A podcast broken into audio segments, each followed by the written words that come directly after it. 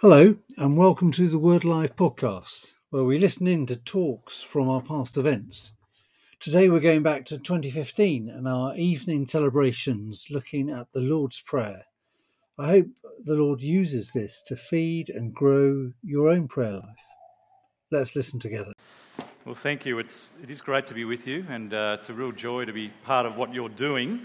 And this is the second in the night looking at the Lord's Prayer. So we'll be looking at your kingdom. Last night we heard Hugh Palmer, and I sat listening in a sense of wonder. It was great to hear the theology of the fatherhood of God unpacked, and with such eloquence. And I'm just conscious that you've got me tonight, an Australian who's going to mangle every bit of your English language. So just bear with me. In fact, my intention is to try and help you a little. I want to actually give you a sense of where we're going tonight to try and make it as easy as possible, because I am conscious you may struggle with me. The Lord's Prayer, here it is. This is what we're going to be doing tonight. The Lord's Prayer, I'm going to suggest to you, is much more than a lesson on prayer. In fact, I want to say to you tonight that the Lord's Prayer is a lesson on life, existence, the very purpose of us being. It is about what we are to be about. It is about what we exist for. That's the Lord's Prayer. Now, it doesn't seem that way when you start looking at it in the context of Matthew and the other Gospels. Of course, it comes in a situation where it's talking about lessons on prayer. And so Jesus is teaching us about prayer. We heard some of the details of that last night, the various different aspects about what we need to learn about prayer. And so in its context, it's about lessons on prayer. But the larger context of the life of Jesus, the larger context of the whole Bible, makes it very clear that this prayer is not just about prayer. Although it is that, it is much, much more. This becomes obvious, in my view at least, when you hit the second request in the Lord's Prayer. You know it's 6 requests. It comes to the second request, and the request is, your kingdom come. That's what we're looking at together tonight, your kingdom come. When you look at that request, the whole thing expands, and we begin to see that there's much more going on here. So let me take you a little bit through that. The language of kingdom is not a new idea that just arrives here in the Bible. It is a massive theme that runs right through the Scriptures from the very beginning, right through to the end. It properly can be said to drive the Bible. It is the big theme that runs through. Kingdom isn't a very hard idea to get, especially for you. You still use the language of kingdom. You do live in the United Kingdom. Now, I watch a bit of rugby, and I'm not so sure how united you really are when all the kind of nations get together. But you do live in the United Kingdom, where you have a king-queen, a ruler over those that are ruled in a realm. That's what a kingdom is. Those three aspects that come together. Now, it is, for Australians, a very difficult idea, actually. From the beginning to the end, for us, the idea of kingdom is a strange thing. I mean, we have a government that does run lots of stuff, but our national sport as Australians is to ignore everyone who's over us. And I need to tell you that we are good at sport?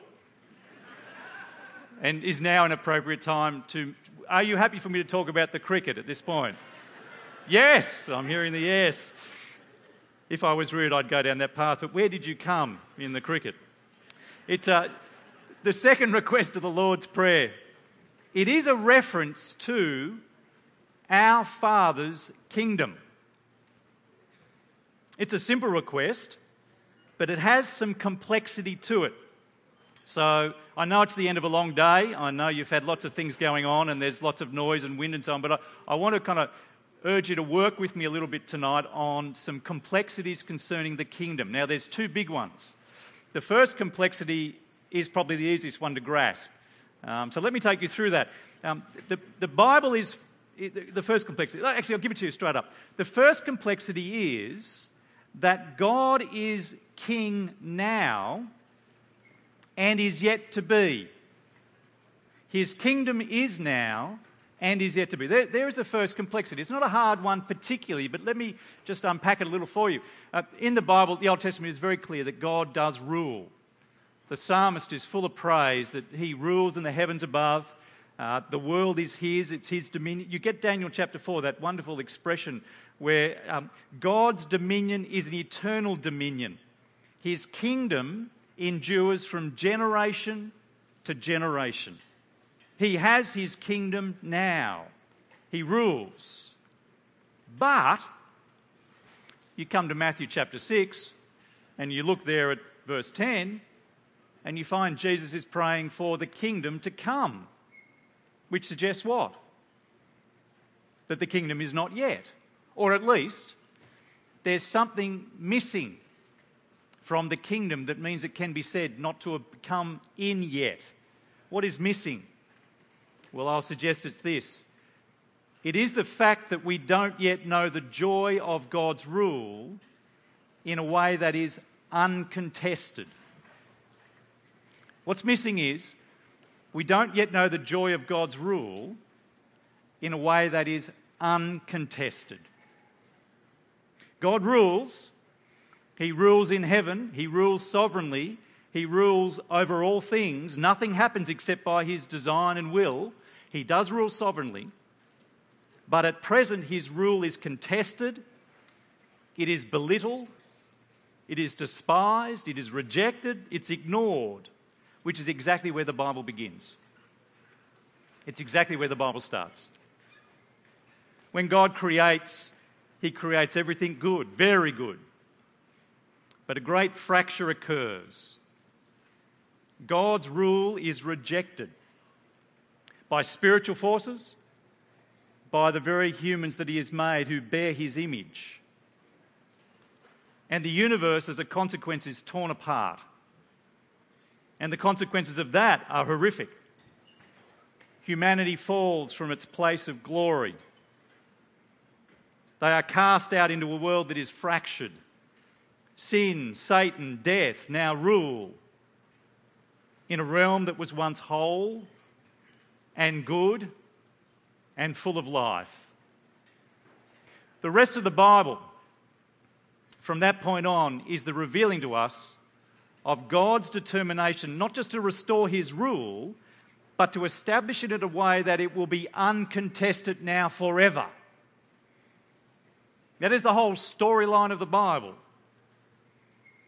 And it pursues this for his glory and our good. So when you step into the world of the Bible, this is the world you step into. A world that exists in conflict with powers and forces and people daily rejecting our good ruler,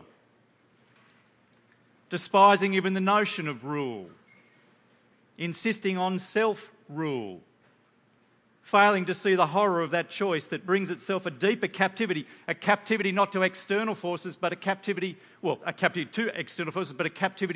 to our own passions, our own lusts, our own inner drive, which is a far greater slavery than it can ever be. And we are then, of course, bound up into death and finally God's eternal judgments. Because whatever we do think as our world runs its path, God does rule and will set things right. And the great movement of the Bible is the story of God re-establishing his rule such that it will never be contested again. And so peace will reign and life will flourish. Jesus' life is dominated by this. I'll just give you some quick references. You chase them up later. Matthew chapter 7, verse 21, at the end of this little section here, you get this reference to that day, the final day, the day when we will enter into his kingdom.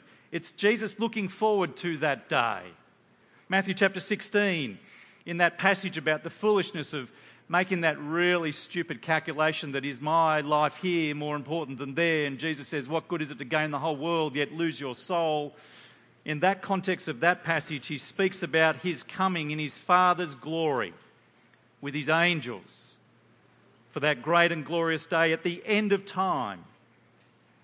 In Matthew chapter 20, there's an argument about who will sit at Jesus' right hand, and it's a fight over a time at the end of time, when God will bring his rule in an uncontested way. Matthew 25, verse 31, the Son of Man will come in his glory, and he will sit on his glorious throne. It's an expectation about that future great day. Matthew 26, Jesus won't drink of the fruit of the vine until he comes into his kingdom. That final day is the day when God's will be done on earth as it is in heaven. When all opposition is crushed, this is the great engine of the Bible. It's a movement towards that day. That day finally when his glory will cover the earth as the waters cover the sea. From beginning to end, the Bible moves us towards that, gives us hope for that, drives us towards that. Now, I make much of this at this particular time because we tend not to be future-orientated. Even in the Christian culture, we tend not to be future-orientated. And so for us, the language of your kingdom come, your will be done on earth as it is in heaven, these requests for us, friends, they are not simply about small and temporary wins in the workplace. They are not simply about some parts of the region within which we live finally being captured by the things of Christ.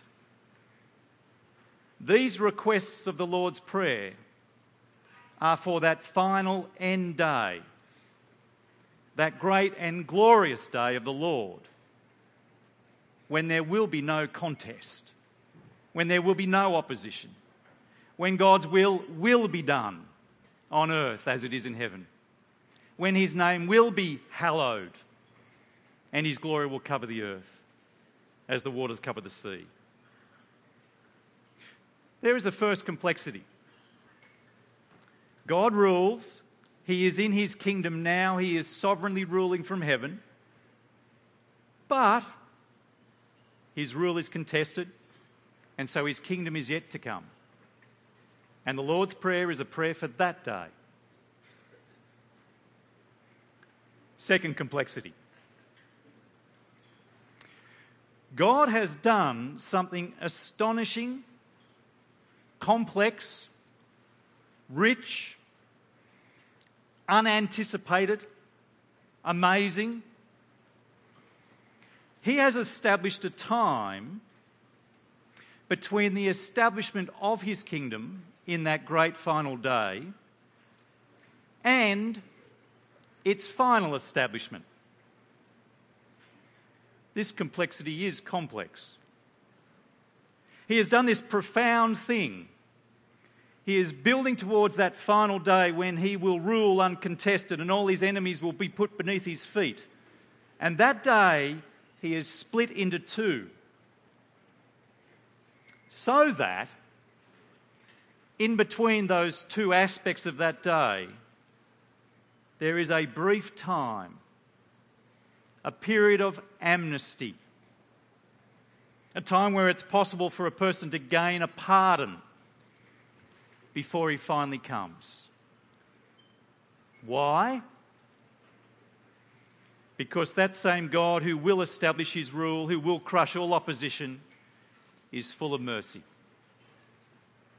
He has provided a time, a brief time, within which it's possible to get ready for that day, so that you won't be one who is crushed by his final rule breaking in. And so he has given us a time that we can get right with the King against whom we have rebelled, and he's declared a moment, just a time whereby pardon is possible. And he has made that pardon possible through the death and resurrection of his very Son. This is monumental news. This is gospel news. It is for that short time that you can change kingdoms. You can leave the kingdom of darkness and come into the kingdom of the Son that God loves for a short time. You can be received back under the rule of God and received by a good and gracious and loving God who is uncompromising, but because of the death of his Son has guaranteed your pardon if you would but repent and believe the gospel. You see, the complexity is this, that conversion, receiving that pardon, isn't the kingdom coming. Just bear with me. Conversion, receiving that pardon, isn't the kingdom come in its fullest sense, in its purest sense. It is the impact of that kingdom breaking in ahead of time. It is the establishment of pockets of loyalty in this evil age. It is the kingly rule of God expanding over rebels. And so, in a sense, it is the kingdom expanding. The seed that goes out and grows and begins hearts and lives that are won back to Christ, back to God under His rule. And so the prayer, your kingdom come, can be said to be answered in every life that is converted, every life that's transferred into the kingdom of God. It can be said to be answered in each of those where the will of God is done in some pockets of lives, in some places around the world. That can be said to be the fulfillment of Jesus' prayer. And so when we cry out, your kingdom come, your will be done, we can be praying for the conversion, the winning of people, men and women, children. But in Jesus' context, your kingdom come is a plea for the end, that great victory of God where He will rule uncontested. Now, this complexity is important to get. This complexity that the kingdom has been established in Christ's death and resurrection, His ascension. But He hasn't finally come in to destroy every opposition. That is now awaiting a future time. It's been split apart this great final day to provide a moment of amnesty. This complexity is important to get to see the burden of this prayer. And can I offer you an illustration that I think captures it?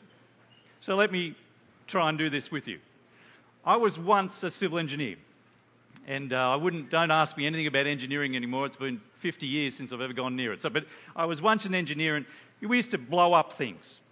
And that was always the task I enjoyed more than any other. But if you've ever seen it on TV, you'll probably remember something of this, that sometimes when they're demolishing a building, they, instead of breaking it apart bit by bit, what they do is they put explosives around the bottom of the building. And run back a long way, hide behind the car or whatever with the little dial or the button or the lever, and they hide there with their hard hats on, and they push down the button, they pull the lever, they turn the dial, and in the distance you see this boom, blows out underneath the building. But here's the thing. That building just sits there for a moment. Have you ever seen it? There's this kind of pause where gravity hasn't quite, momentum quite hasn't, and it just sits there. And then it starts to crumble down. It's tempting, actually, to wonder whether the explosions have worked. But you wait, and it's demonstrated to be so. Well, here's the deal. The death of Jesus and His resurrection ascension was the explosion to the foundations of this evil age. He was enthroned. He came into His kingdom. But instead of the kingdom coming into the fullness of the kingdom that God had anticipated and planned for and purposed and so on, God actually purposed something different. He purposed that the building, the kingdom, the world we live in might be held up for a moment. Having had the foundations ripped apart, that it might just pause there for a second. Held off before He brings His great judgments to our world. Held off so that people might escape, so that people might find pardon. And you and I, we live in the pause before the drop. It is a moment, a strange moment we live in. That's why you get the New Testament with this complexity of your kingdom come, and yet the kingdom has come, and we pray for the kingdom to come, and yet we see it established in the pockets of people coming to Christ, but it will come one day, and it has come. That complexity is part of the New Testament picture, because God in His grace has provided a moment where that great day has been split into. It's possible now to find amnesty and pardon before the finish of that day comes. The great movement of the Bible is towards that final end, towards the kingdom coming, your will being done on earth as it is in heaven, the glory of God that he will gain for all of that. But he has given pause for his rule to spread in anticipation, for his grace to abound to more and more people so that thanksgiving might overflow to the glory of God. For he doesn't desire the death of anyone. He is holding it up for the conversion of men and women. You know, 2 Peter 3, and actually I will get you to look at this one. Have a look with me at 2 Peter 3. Flip over there.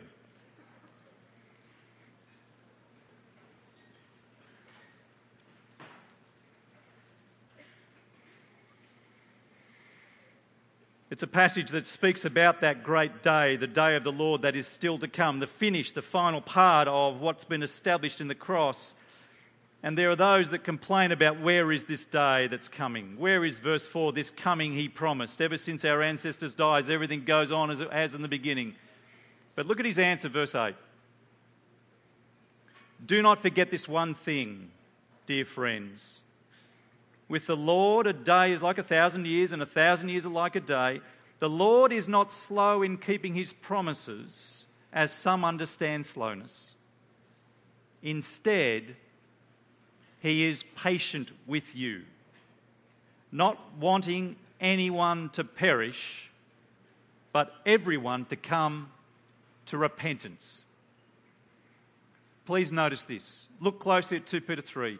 You'll notice there's nothing there about he is not slow in keeping his promise. He is patient, wanting everyone to travel, get ahead in their career, have a great family with kids, have opportunity to develop their sporting gifts. He says none of that. He says the Lord is not slow. He is patient with you, not wanting anyone to perish. Why is the Lord holding up? Why is the Lord patient and not finishing the task of bringing the opposition and enemies of his to an end? Why is he patient? For one reason and one reason only. To save men and women. To bring grace to more and more people. You see, this second complexity is truly a glorious one. The kingdom has been established in the death and resurrection of Jesus. We do now live in the kingly rule of Christ, but there is a day to come when he will come into his kingdom.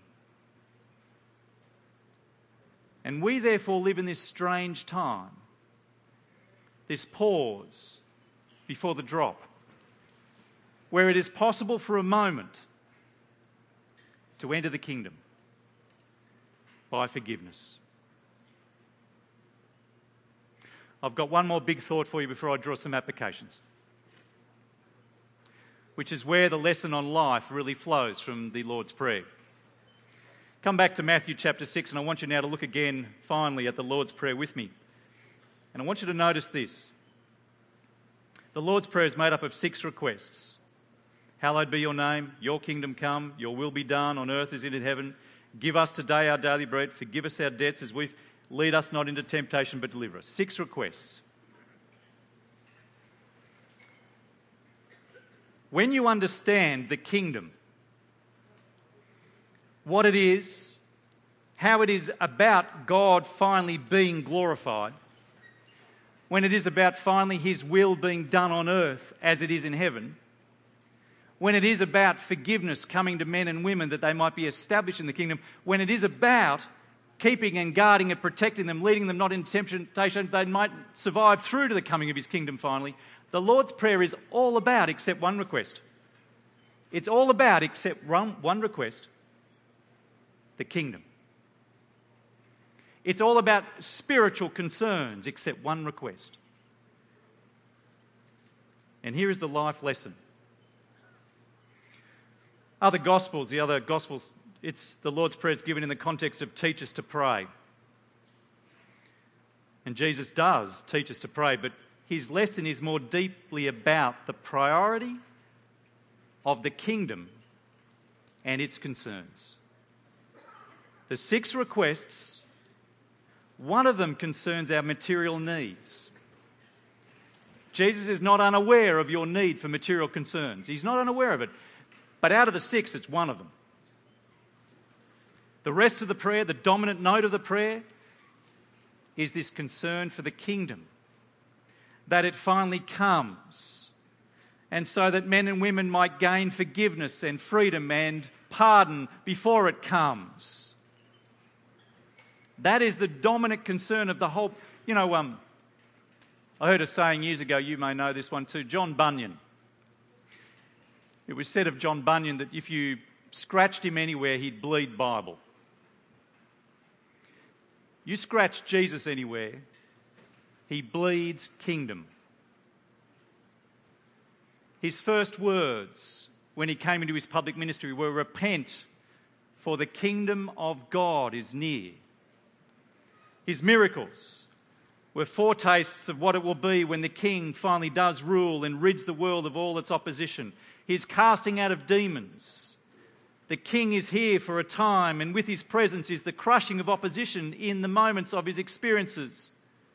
His teaching was summarised that he went about preaching the kingdom, the certain rule of God in an uncontested era, and so the need to take opportunity for the amnesty that we have for this short time, and the cross. The cross was all about establishing the kingdom. John 12. It was the great moment when Satan was cast out and the enemies were defeated. The whole of life for Jesus, his being, his concern, his effort was focused on this one thing, the kingdom. And so, friends, you pray the Lord's Prayer, and you are not just praying a set of separate, isolated, good things to pray for. You are being taught about life. You're being taught about existence. You're being taught about what truly matters. And we need this lesson because we are so easily distracted. We are living in a world that is so beguiling. It's a world peopled by rebels. We were those. People who don't want God to rule, who want to live outside his kingdom, who therefore make much of this world and realm now. Because they don't want God's rule, they want this life, which is all we've got. Our danger is that we get shaped by that whole mood, by the world around us that has its concern here. And we settle our eyes onto the seen instead of the unseen kingdom realities and concerns. We settle in the apartments, the chalets, in the block that's been demolished by the cross and death, resurrection of Christ, that is being held up for a moment. We settle in those apartments and redecorate and spend our lives concerned about how to make the most of these few short years. When this world is being held up by the grace of God for one reason and one reason only, to save men and women out of this age, into the age where they will be able to stand before the King when he comes, by the merits and grace of the Lord Jesus Christ. But unfortunately, we settle into our hobbies and our careers as if they go on and on and on, unaware that our world is ready for ruin at any moment.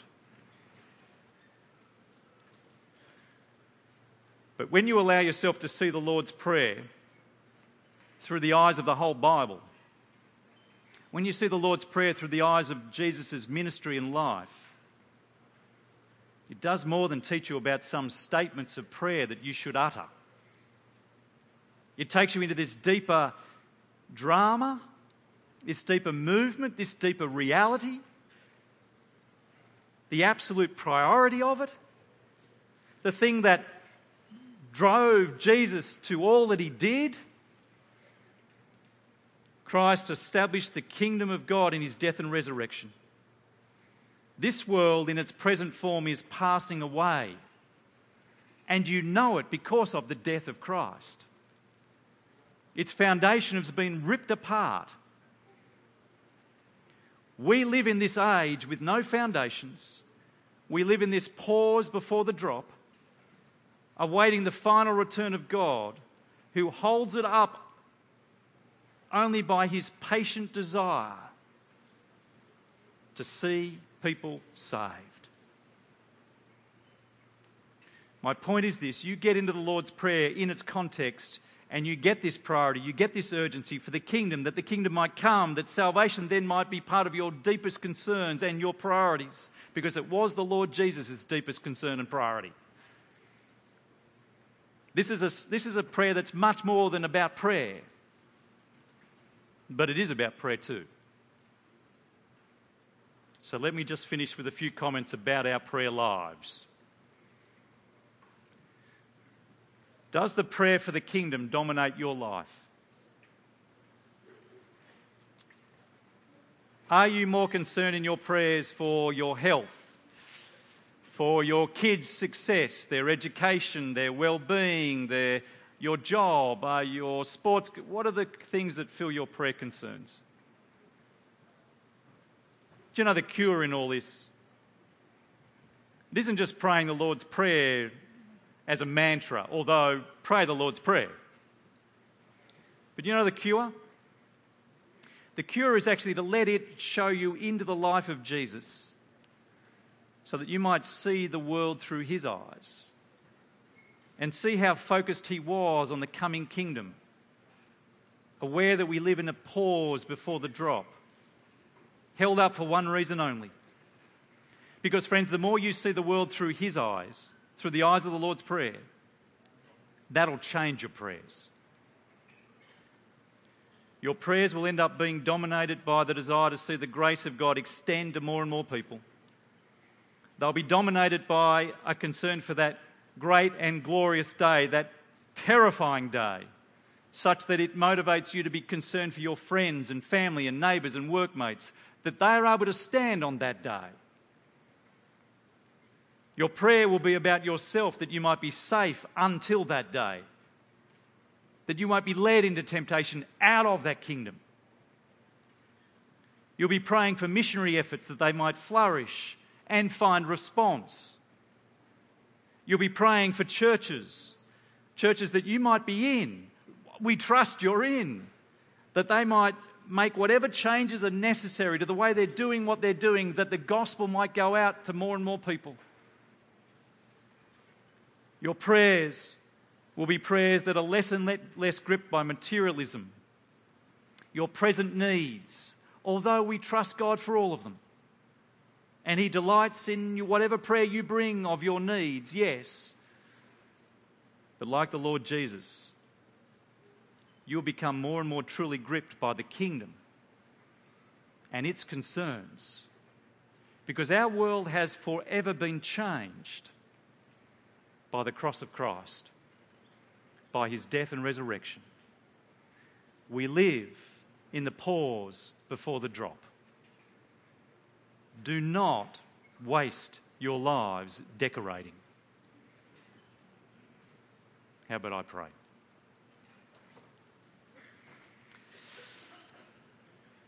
Our great God and Heavenly Father, we thank you so much that you have determined to establish your good rule, that it might never be contested again, and so rid the world of all the enemies of sin, Satan, death.